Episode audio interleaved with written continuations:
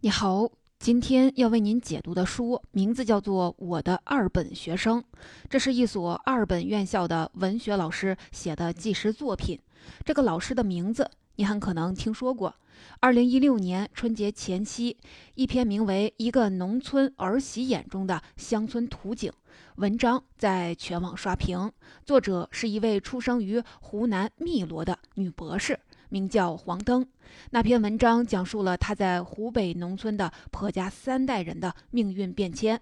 短短几天内，文章在微信公众号上的阅读量超过了一千万，引发了一场关于乡村问题的大讨论。后来，中央电视台还派摄制组来到黄登所讲述的乡村，拍摄了一部纪录片。此后，黄登把自己和丈夫两个农村家族几代人的命运沉浮，写成了一部扎实动人的非虚构著作《大地上的亲人》，为中国数数十年来的城乡转型留下了一个珍贵的样本。这部《我的二本学生》正是黄登的第二部非虚构作品。在这本书里，黄登笔下的主角不再是和自己有血缘关系的亲人，而是他所任教的广东金融学院的学生。二零零五年，他从中山大学获得文学博士学位后，进入了这所位于广州郊区的二本院校。此后的十三年，他先后教过四千五百多名学生，见证了八零后、九零后两代二本学生的成长轨迹。我们知道，二本是中国高等院校里的一个等级。相比于二幺幺、九八五和其他一本院校，二本院校往往没有太多的存在感，甚至就连小镇。做题家、九八五废物这样的自嘲，好像都是名牌大学学生们的特权。数目庞大的二本院校，虽然为社会培养了最广大的大学生群体，但他们缺乏足够的话语权。他们面临着一系列真实的困境，却被社会所忽视。黄登的这部作品第一次将二本学生作为整体来书写，因而引起了广泛的关注。黄登本人也曾经是一名二本的学生，他在一九九二年考入家乡的岳阳大学，现改名为湖南理工学院。当时大学还包分配，他毕业后被分配到当地一家纺织印染厂。但没干几年就下岗了。幸运的是，他经过几个月的短暂的备考，考上了武汉大学的文学硕士。此后又顺利进入中山大学来读博，完成了从农村子弟到知识精英阶层的飞跃。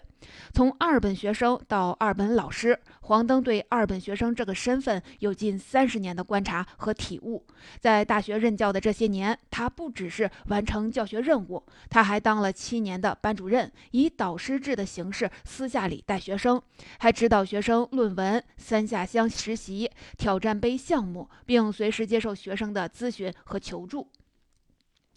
更特别的是，他以文学老师的身份给学生布置作文，让学生书写自己和家族的故事。这些书面文字加上多年的跟踪走访，让他对二本学生有了深入的了解。我们常说，一个社会的稳定性是由他的中产。中产阶层决定的，而中国现在和未来的中产阶层很大一部分都出自于二本学生，因而二本学生过得如何，直接影响着中国经济、政治和社会文化的基本面，意义不可谓不重大。今天的音频，我将分三个部分来为您解读这本书。第一部分，谈谈二本学生的来源，看看他们都有着怎样的家庭背景；第二部分，谈谈二本学生的学习状况和精神气质；最后再分析一下二本学生的就业去向和发展前景。第一部分。需要提前说明的是，这不是一本严谨的学术著作，没有使用定量分析或引用大量的理论工具。黄登所写的就是他亲自教过的学生的故事。虽然他教过四千五百多名的学生，但是与全国数千万的二本学生比起来，仍然只是沧海一粟。不过，可以确定的是，广东作为中国经济总量常年排名第一的省份，广东金融学院作为以金融为主打特色的院校，它的学生层次、就业机会在全国的二本院校里头肯定是靠前的。交代完基本的情况，我们就来看看上面提到的第一个问题，也就是二本学生的主要来源是是什么？他们都有怎样的家庭背景？其实，中国二本学校的生源有两个共同的特点。首先，从地域来看，二本学校的生源大部分在本省，显然这是出于一种地方保护，地方院校会为本省的学生优先的提供就业机会。而在选拔外省学生的时候，则会在分数上有更高的要求。其次，从出身阶层来看，二本院校承接了更多的贫困家庭的学生，因为教育资源的差距，这些学生难以考上清华、北大这样的顶尖的名校，能考上重点大学的也是凤毛麟角。他们通常只能去到二本及二本以下的院校。城乡教育水平的分化，导致农村孩子向上流流动非常的困难。这也正是多年来被反复讨论的寒门难出贵子的问题。黄登所执教的学校正符合这两个特点。学校的生源接近一半来自于广东的粤北、粤西和其他经济落后的区域，很少有外省来的学生。他的学生大多出身普通，要么来自不知名的乡村，要么从毫不起眼的城镇走出来，身后有一个打工的母亲或者一个下岗的父亲，还有一排排尚未成年的弟弟妹妹。务农、养殖、屠宰、当建筑工人，或者在大街小巷做点小生意，是他们父母常见的谋生方式。这和名牌大学学霸们、一线城市高知父母、国际视野的高配家庭形成了鲜明的对比。以黄登担任班主任的2006级财经传媒系的一个班为例，全班共有52人，他们全部来自广东省，其中来自广州、深圳等大城市的学生仅有六人，其他大多来自韶关、化州、新兴、连州、肇庆、雷州、河源、阳江等非珠三角地区。不可否认，班上的不少孩子在改革开放的大潮中，切身感受到了乡村城镇化进程带来的冲击。一方面，他们享受到城镇化带来的好处，比如更多的教育资源，以及因为交通便利导致的更多的流动的可能；但另一个方面，他们也不得不承受由此带来的代价，比如日渐扩大的城乡教育差距、父母外出打工引发的留守问题，以及贫富差距带来的内心。冲击等等。黄登发现，尽管广东属于经济发达地区，在常人眼中，学生的经济状况应该要比内地好很多。但事实上，因为班上的学生很大一部分来自非珠三角地区，这些地方的经济状况和内地相比，并无明显的优势，有些地方甚至更为落后。他列举了学院2016到2017年度的学生家庭经济情况，全年级有一百六十人向学校申请了困难补助，其中特。困三十七人，贫困一百二十三人，也就相当于在全年级的二十四个班中有四个班的学生申请了困难补助，其中特困生有整整一个班之多。而且根据他的观察，碍于名额的限制，有不少贫困家庭的学生还没有被统计在内。他的一个学生在开学不久后的一篇作文里写到了自己的情况。抱着贷款的最后一线希望来到大学，写贫困证明，写贷款申请等等，那么多的努力，今天可能却要被“你父母才四十五岁，还很年轻啊”一句话宣告白费。如果贷不了款，我不知道等待我的会是什么，将来的日子该怎么过。父母一个月加起来的工资还不到一千，一个弟弟要上高三，一个弟弟要上初三，想借钱也没处借，而自己也差不多半年没拿过生活费了。我努力的去生活，打暑假工，勤工助学，去找兼职，却又发现想要生活是多么的不容易，不是自己想去做就可以。条件的苛刻，身高、相貌的限制，又让我自卑，让我更觉得渺小。有的时候想到生活的种种，我会连生活下去的勇气都没有。这篇诚恳的短文让黄登深深的震撼。他说：“难以想象，一个比他年轻十几岁的学生，竟然还在遭受着他童年时期同伴们所遭受的普遍的困境。”他为这名学生向全校的老师发起了募捐，同时决心更多的走进自己的学生，关注他们的心灵成长和生活状况。在书里，他写了数十个学生的故事。这些学生大多出身贫寒之家或者普通的工薪家庭。比如，他重点写的以导师制带的四个学生。第一个来自甘肃天水的农村，他的父亲脾气暴躁，因为在建筑工地上受过重伤，后半生失去了劳动能力。上门讨债的人经常络绎不绝，这个学生也因此长期的精神抑郁、神经衰弱。第二个来自广东汕头。他的父母是超生游击队的队员，生了五个孩子。为了躲计划生育，常年不着家，还经常的吵架。他从小没有玩伴，只能跟着爷爷奶奶在乡下生活，与父母的关系一直很僵。第三个来自广东湛江，父亲靠从事一些迷信活动为生。同样脾气暴躁，心胸狭窄，因为实在是太穷，到四十多岁才娶了一个从越南偷渡过来的女人做老婆，也就是这个学生的妈妈。而这个学生的弟弟，因为从小缺少管教，成了一个经常与人打架斗殴的烂街头的烂仔。第四个来自广西贵港，他的父亲在东莞打工，母亲离家出走多年，他从小留守吃百家饭长大。我们常说，出身会在很大程度上决定一个人的性格、事业和命运。幸运的是，这些学生通过努力克服了出身的不利条件，考上了大学，增加了未来的可能性。书中提到，美国著名的学者罗伯特·帕特南的代表作。我们的孩子这本书谈到美国的社会阶层分化导致的教育资源不平衡问题。黄登认为，这种现象在中国同样出现了苗头。人们为教育所付出的时间成本和经济成本都在提高，两极分化的趋势已经出现了。我曾就我们的孩子对帕特南做过一次采访，他提到一个细节让我印象深刻。他说，他更喜欢这本书的中文版的封面。在那个封面上有几个孩子在赛跑，看起来他们都处在同样的跑道上，但其实他们的起跑点是不一样的。有的人在起跑前就已经超出身边的很多人，他们在一开始就距离成功更近，这就是教育的社会性不公。这也印证了今天很多父母们的共同的焦虑，要让孩子赢在起跑线上。然而，对于大部分的二本学生而言，他们并非出身优渥，赢在了起跑线上，而是需要靠后天的努力去弥补出身的缺憾，改变原生家庭的不利条件，不能在激烈的市场竞争中赢得一席之地。第二部分，刚刚我们分析了二本学生的来源和家庭情况，总体而言，他们大多来源于社会的中下阶层。但通他们通过努力挤过了高考的独木桥，获得了在大学继续深造的机会。那么进入大学以后，他们的学习、生活和精神状况又如何呢？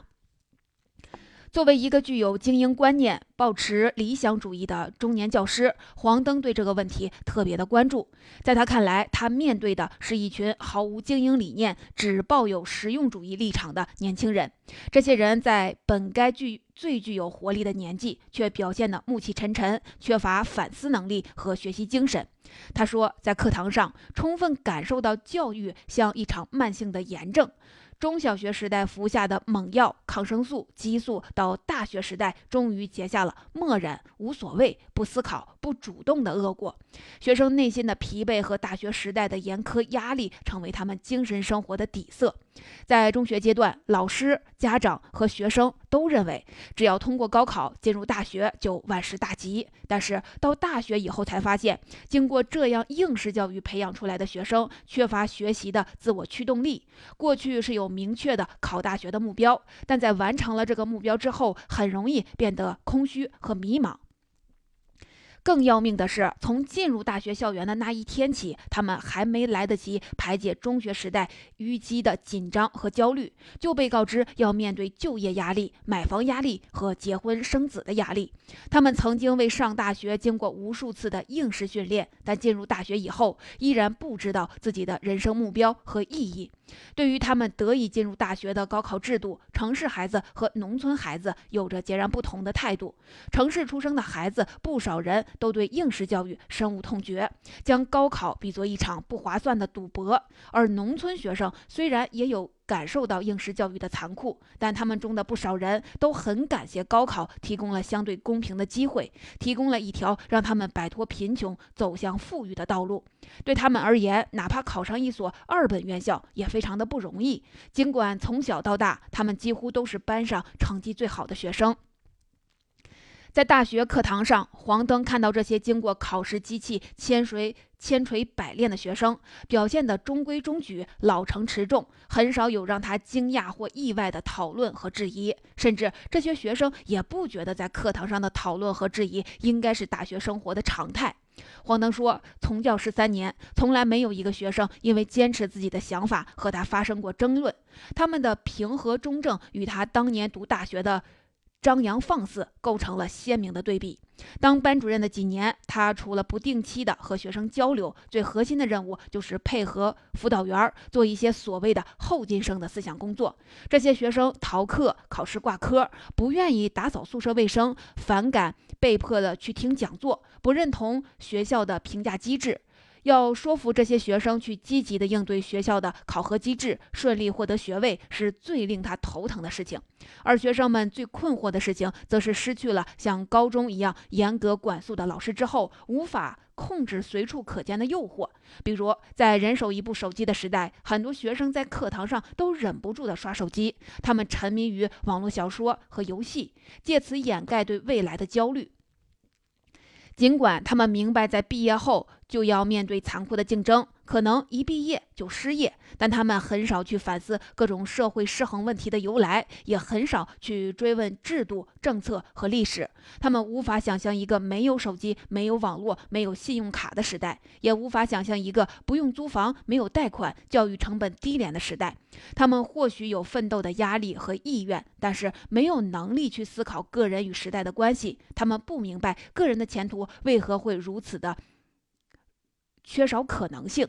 在二本学校里，很多专业课程的设置都是实用型的，为了服务于某项具体的职业技能而开设。学生们求学的主要目的，也就是为了找到一份好工作。这种功利心态非常的普遍。作为一名普通的教师，黄灯很难从学校制度层面来做出改变，但他仍然努力尝试着唤醒学生的批判精神和思考能力。他认为，相比于眼花缭乱的职业技能的灌输，培养学生的思维能力是更为核心的任务。哪些知识在应付完考试之后就会忘记？哪些技能会随着社会发展而被淘汰？但是，思维能力的训练可以让他们终生受益，不断的释放他们的潜能。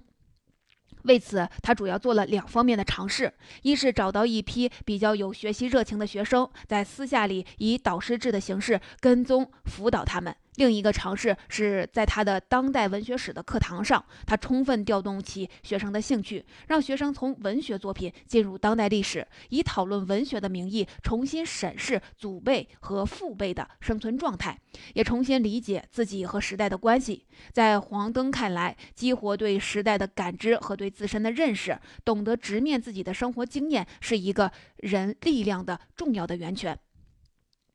第三部分，在整本书里，黄登用最大篇幅讲述的是学生的就业情况，这也是最让人揪心的话题。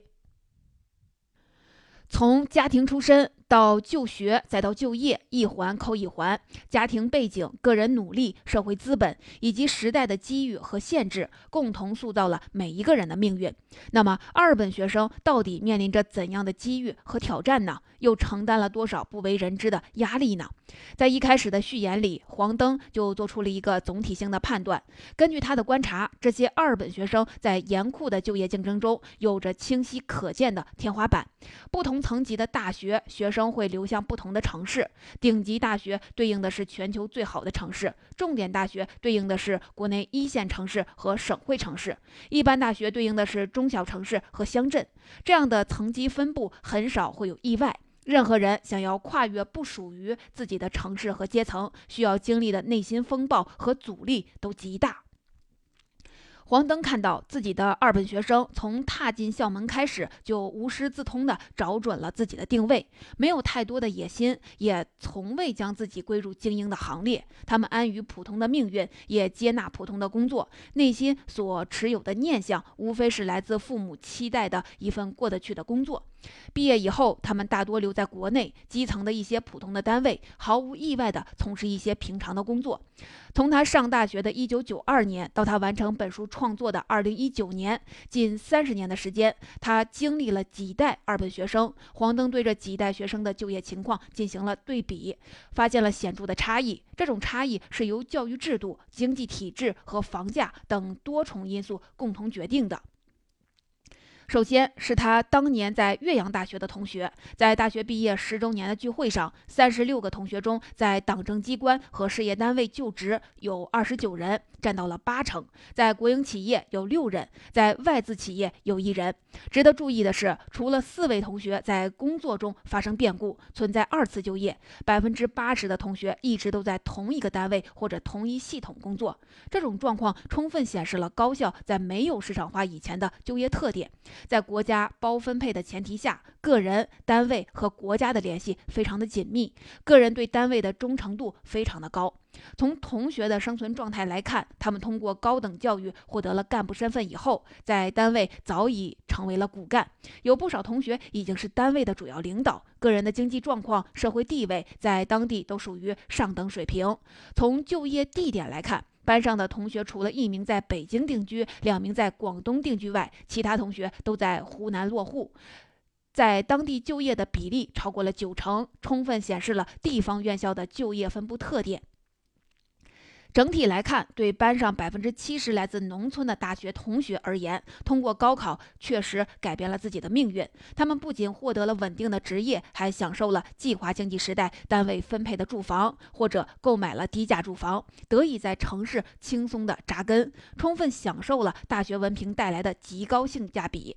然后再来看他第一次当班主任带的二零零六级学生，这批学生与他进入大学的时间相差了十四年。在他们毕业八年后，黄登做了一下统计，班上五十二名同学全部都在广东就业，其中定居广州的有十七名，定居深圳的有四名，分布在其他珠三角城市的有八名，其余的则大多回到了生源地，遍布了广东各个地区。有意思的是，毕业的时候班上没有一个人选择考研。八年过去，除了一个人选择在职读研，依然没有一个人全脱产考研深造。他由此推断，这些学生对自己的就业状况较为满意，并不需要通过文凭的提升去改变生存状况。尽管这批学生接受大学教育的时候，文凭已经有所贬值，但因为地处广东，且他们大多赶在了房价暴涨之前买了房子，所以获得了相对稳定的发展，实现了向上流动。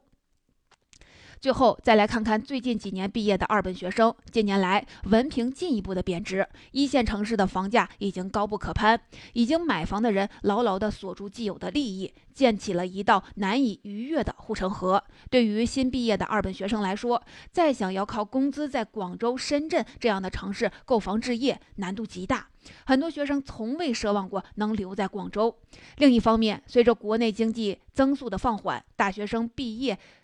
逐年的增多，就业竞争越来的激烈，在遍地985、211和海归的时代，一张二本文凭毫无竞争力，因而越来越多的二本学生加入了考研的队伍，仿佛他们读大学的唯一的目的就是获取一个考研的机会。这与前两代二本学生的选择截然不同。考研一方面是缓解眼前的就业压力，另一方面是提升未来在就业市场的议价能力。近几年，每当毕业季来临，就会有很多的学生敲开黄灯办公室的门，向他询问考研的细节，或者考公务员和创业的胜算。他们在穷尽各种可能之后，往往回到一个问题：如果就业的出路这样的狭窄，那念大学到底有什么意义呢？在书里，黄登列举了一些学生毕业几年后的工作情况：考公务员、考研、进入银行是他们的首选，但真正能顺利考上的并不太多。广东有浓厚的经商文化。广东人的性格传统、务实、低调、实干、精神强。很多考学生在大学阶段就开始在商业方面小试身手，向老师推销各种日用品和食品。毕业后顺理成章地做了微商，也有的做过服装网店、做纹绣师、开餐饮店，或者回家学一门手艺。对这些人来说，那张文凭似乎没起过什么作用。结语：二零二零年，豆瓣儿。有一个小组叫“九八五废物引进计划”，意外的火了起来。那些外人眼里的优等生，居然自嘲为废物和小镇做题家，让很多人唏嘘不已。在黄登眼里，他的二本学生倒是很少会陷入这种精神虚空的状态。他们的生存能力较强，因为在一开始的时候，他们就没有对自己寄予太多不切实际的希望，所以更能适应现实的平凡。对于这种务实的态度，黄登是有些矛盾的。一方面，他认为年轻人应该有更丰富的内心世界和更高的精神追求。大学不应该办成技校，但另一方面，他知道现实有多么的不容易，在竞争如此激烈的环境下，能够努力的活下来才是首要的目的。对于这种矛盾，他的解决方法是尽量的帮助他们唤醒对真实生活的感觉，让他们说出自己真实的困惑，引导他们坦然的面对个人生活中挫败和不堪的经历，诸如贫穷、自卑、无力等等。他发现，只有走过这一关，能坦然面对自己的过去，坦然面对真实的自己，才能更顺畅地进入社会，更好地承受社会的复杂和压力。黄登说：“二本学生作为中国最普通的年轻人，他们的信念、理念、精神状态以及他们的生存命运前景，是中国最基本的底色，也是决定中国命运的关键。因而，关注二本学生的命运，也是关注中国的未来。”